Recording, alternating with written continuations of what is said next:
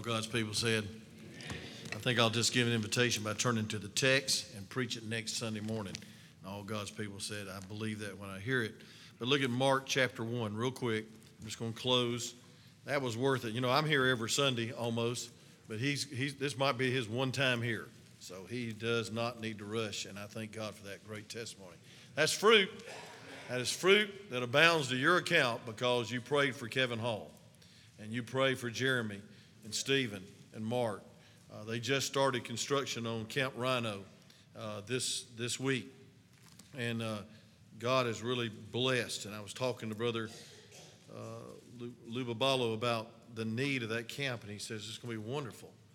And maybe there'll be some young man to walk into that camp and hear the gospel for those two weeks or three or whatever they keep them and get out of those terrible homes for just a couple of weeks and be saturated with love. And that's the, that's the goal. And I thank God for it. But I want you to look at Mark chapter 1. Thank you, Brother Lulabala, for coming. And I know it's a long trip.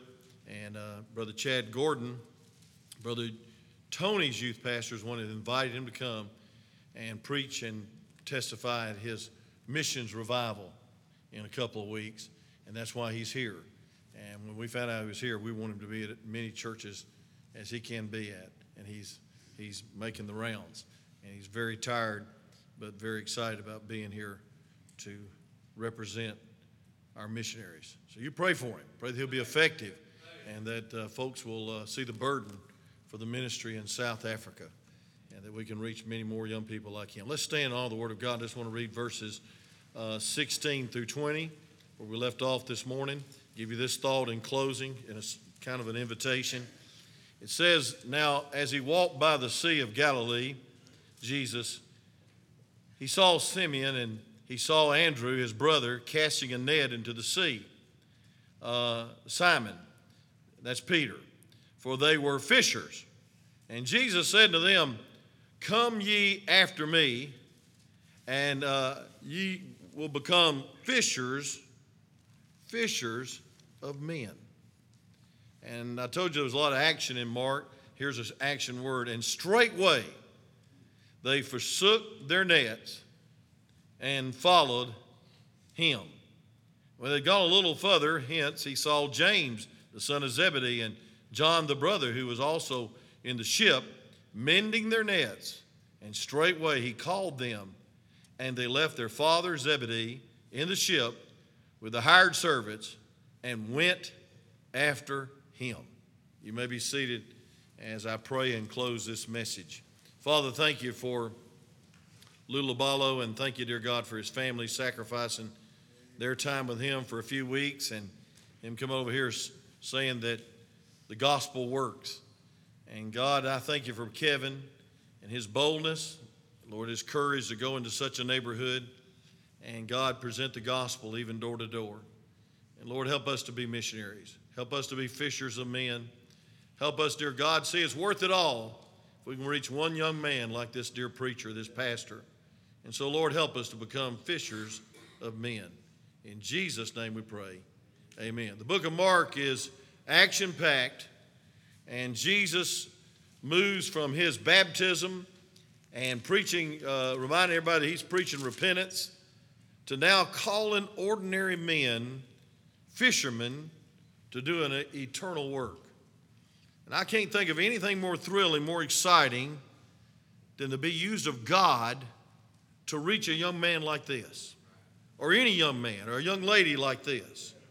And there's no greater fulfillment on earth than to bring someone into a saving faith of the Lord Jesus Christ. I want you to look at verse 17 real quick. It says, And Jesus said to them, Come ye after me, and I will make you to become fishers of men. Mark starts out with the good news that Jesus is the Son of Jesus Christ is the Son of God. Verse 1, preached on this morning. And thank God for that acrostic of Jesus Christ. And folks, he's saying that he's Savior, he's Messiah, he's God. And he said that Peter, or excuse me, John the Baptist came crying in the wilderness and baptizing folks. And then he baptized Jesus. And then, as soon as Jesus left that scene, he found some ordinary fishermen. Now, I don't know about you, but fishing to me takes work. My pappy, uh, who would have been 96 September 10th, I thought about him a lot while I was away and saw his birthday come up on Facebook. I wouldn't know anybody's birthday, it wasn't for that. And um, I thought about how diligent he was as a fisherman. He'd get me up at 5 o'clock in the morning, and I'm going to tell you something whether we caught something or not, he'd fish all day long. I was ready to go after about four or five minutes of not catching anything. But he was a real fisherman, and he knew exactly how to throw that tiny hit Heddon torpedo that looks like a frog but was not a frog and lure those big mouth bass right on that hook and he'd pull them in.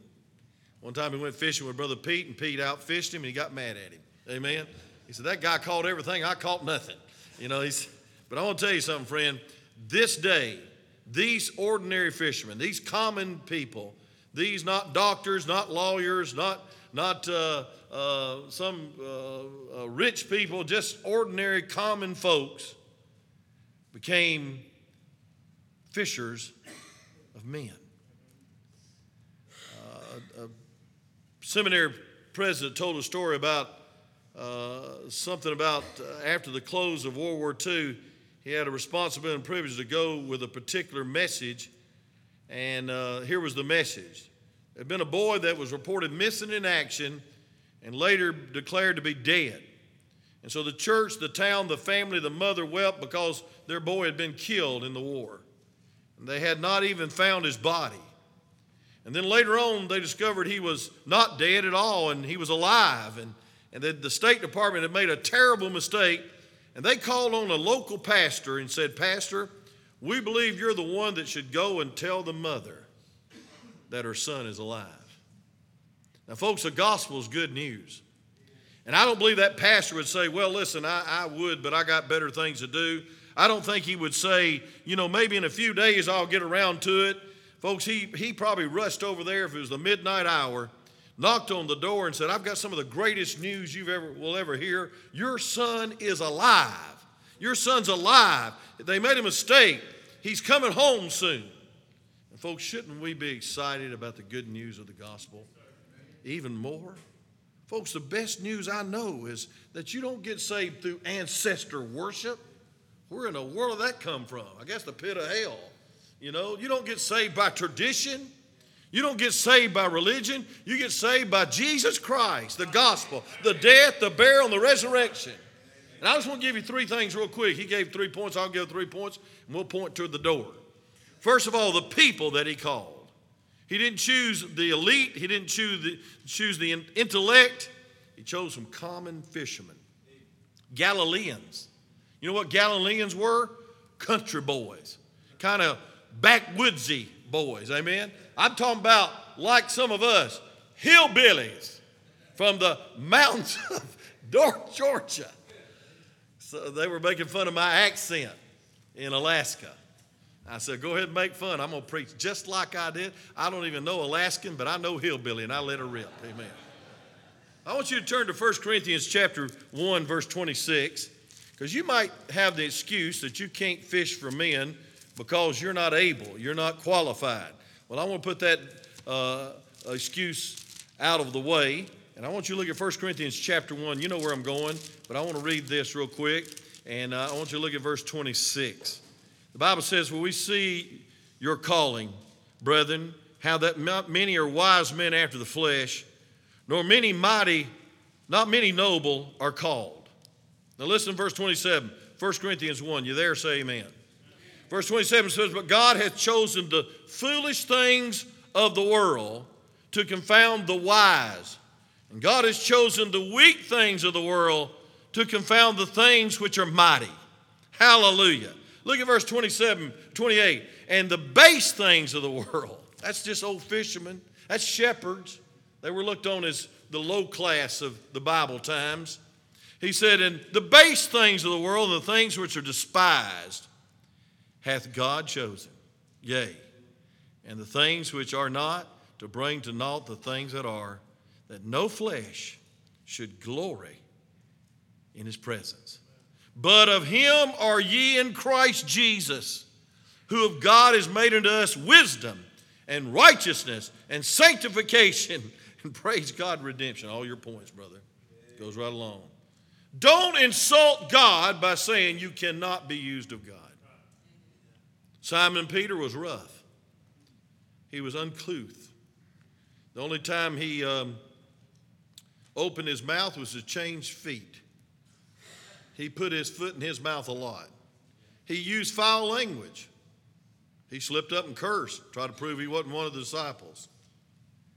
But, folks, I want you to listen to me. God used that man. And the Lord did not choose them because he was qualified, He chose Peter because he was available. Verse 17, back in our text in closing, says this And ye shall become fishers of men. Don't insult God. Wait on God. Learn. Yield. Realize that God can use you if you will make yourself available and be usable.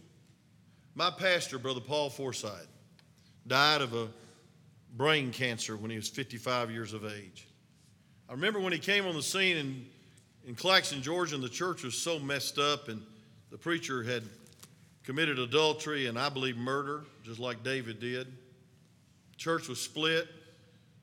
The cathedral quartet sang on a Sunday morning. They appointed me as pastor, and I said, No, I'm not going to be the pastor of this flock. I'm out of here as soon as y'all finish singing. It was on homecoming.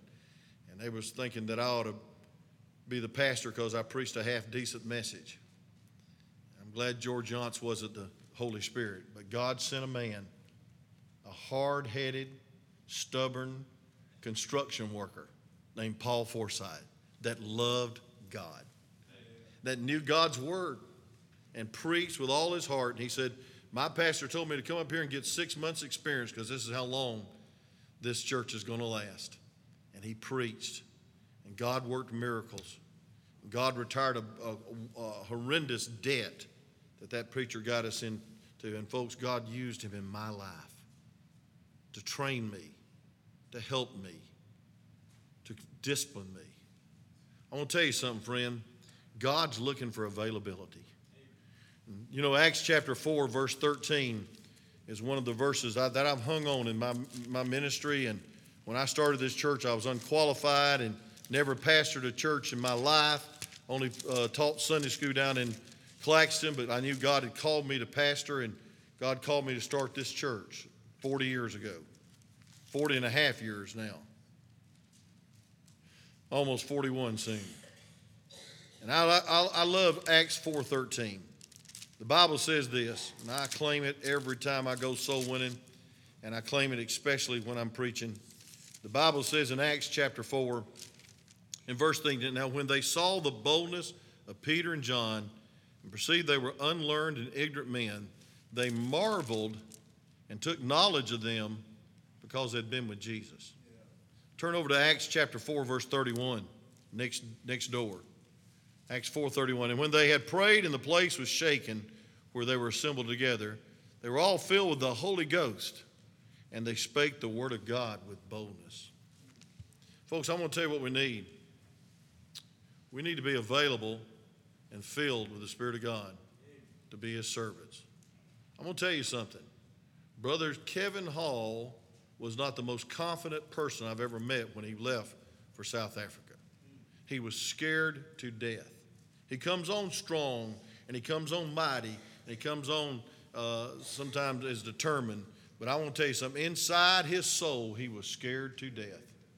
And he went to a place that was very dangerous. And he found a young man that had never been loved. He found a young man that needed to be adopted into the family of God by the grace of God. And God used him. Why? Because he was mighty and intelligent? No, he's from Tunnel Hill. What good has come out of Tunnel Hill? I'll tell you something's good come out of Tunnel Hill, and that's Kevin Hall. But Kevin Hall didn't do it. He just yielded everything he had. Gave up a $100,000 scholarship to play football in college to go to Bible college and be trained and then go to South Africa and reach a pastor that now is reaching many. I told him, I said, How was church this morning? He said, All the children didn't come because I didn't pick them up because they're afraid to walk to church that they might because they get abducted. And he said we had a lot of adults and many visitors, but the children didn't come because I wasn't there to pick them up. And I said, Well, thank God for you. Folks, listen, we need to realize that God can use us wherever we're at. Let me ask you a question. Why did God give you a job? Why did God put you in the United States of America? Why did God put you in this church?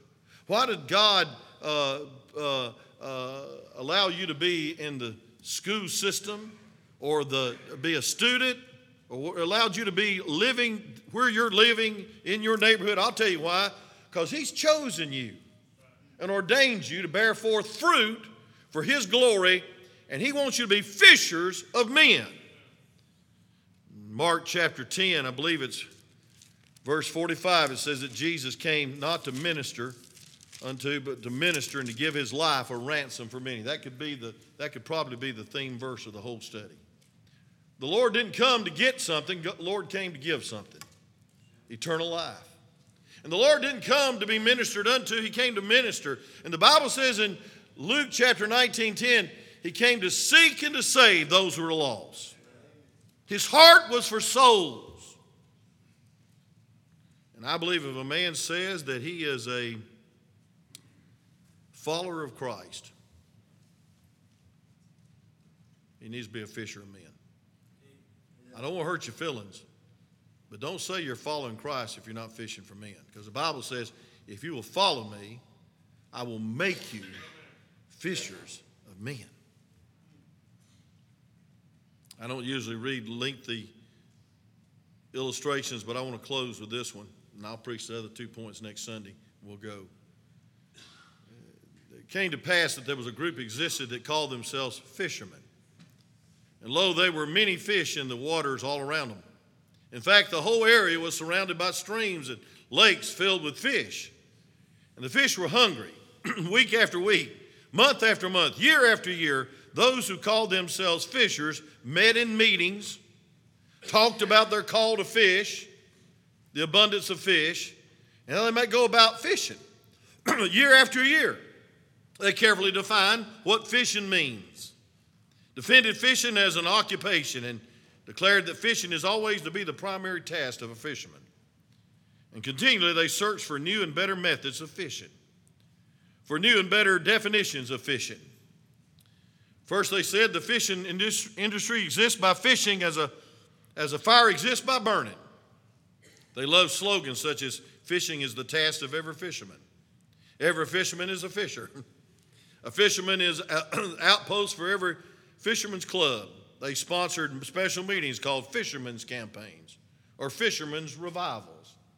the month of fishermen to fish, they had a whole month of emphasis on fishing.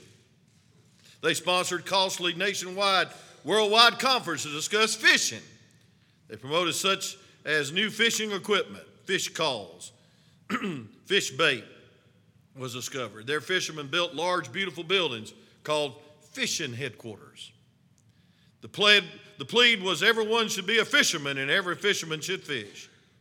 In addition to meeting regularly, they organized a board to send other fishermen to other places where there were many fish.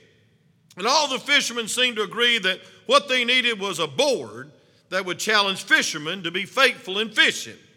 The board was formed by those that had the great vision and those who had courage to speak about fishing, to define fishing, to promote the idea of fishing in the faraway streams and lakes where other fish of different colored colors lived. And also the board hired staff and appointed committees and held many meetings to define fishing, to defend fishing, and to decide what new streams should be thought about. But the staff and the committee members, they didn't fish. I said the staff and the committee members did not fish. They just didn't fish. Large, elaborate, and expensive training centers originated, and their primary purpose was teaching how to fish. And over the years, courses were offered to fishermen teaching the nature of fish, where to find fish, the psycho- psychological reactions of fish, and how to approach and feed fish. Those who taught fishing and the doctrines of fishology, but the teachers did not fish. They only taught fishing. Year after year, after tedious training, many were graduated and given fishing license. They were sent to do full time fishing, some to distant waters, which were filled with fish. Some spent much time studying and traveling to learn the history of fishing and to see faraway places where the fathers of great fishing in centuries past lived. They lauded and they, they, had, they had faithful fishermen of the year before and handed down the idea of fishing. I am going to skip some of the material, but he said, let me end with this parable. Imagine how hurt some were when one day a person suggested that those who don't catch fish were not really fishermen, no matter how much they claim to be. Folks, listen. God's called us to fish. Not for fish, but for souls. God's called us to send missionaries. But God help us not to let that be an excuse for us to sit around and talk about missions. God's called us. I'll read this verse. And Jesus said to them, Come ye after me, and I'll make you become fishers of men. And straightway they forsook their nets and followed him. And there was one young man in that boat that was called. His name was Andrew. He never preached, as far as I know. He never preached like his brother and reached 3,000 at one time. He just talked to a little boy that had a lunch and they fed the 5,000. He was a one on one person. And praise God, I want to tell you who Andrew reached. Andrew reached his brother, Peter.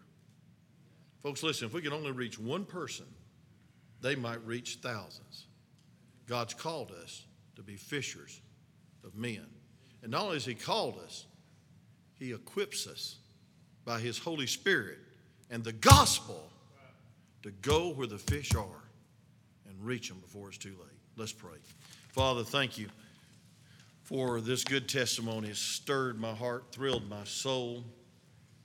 And I'm so thankful for the people that taught Brother Kevin when he was a little boy sitting in this church, that invested in him, that supported him, for the glory class that so loves him and keeps up with him and adopts him, so to speak. And God, all the people that have supported all our missionaries around the world.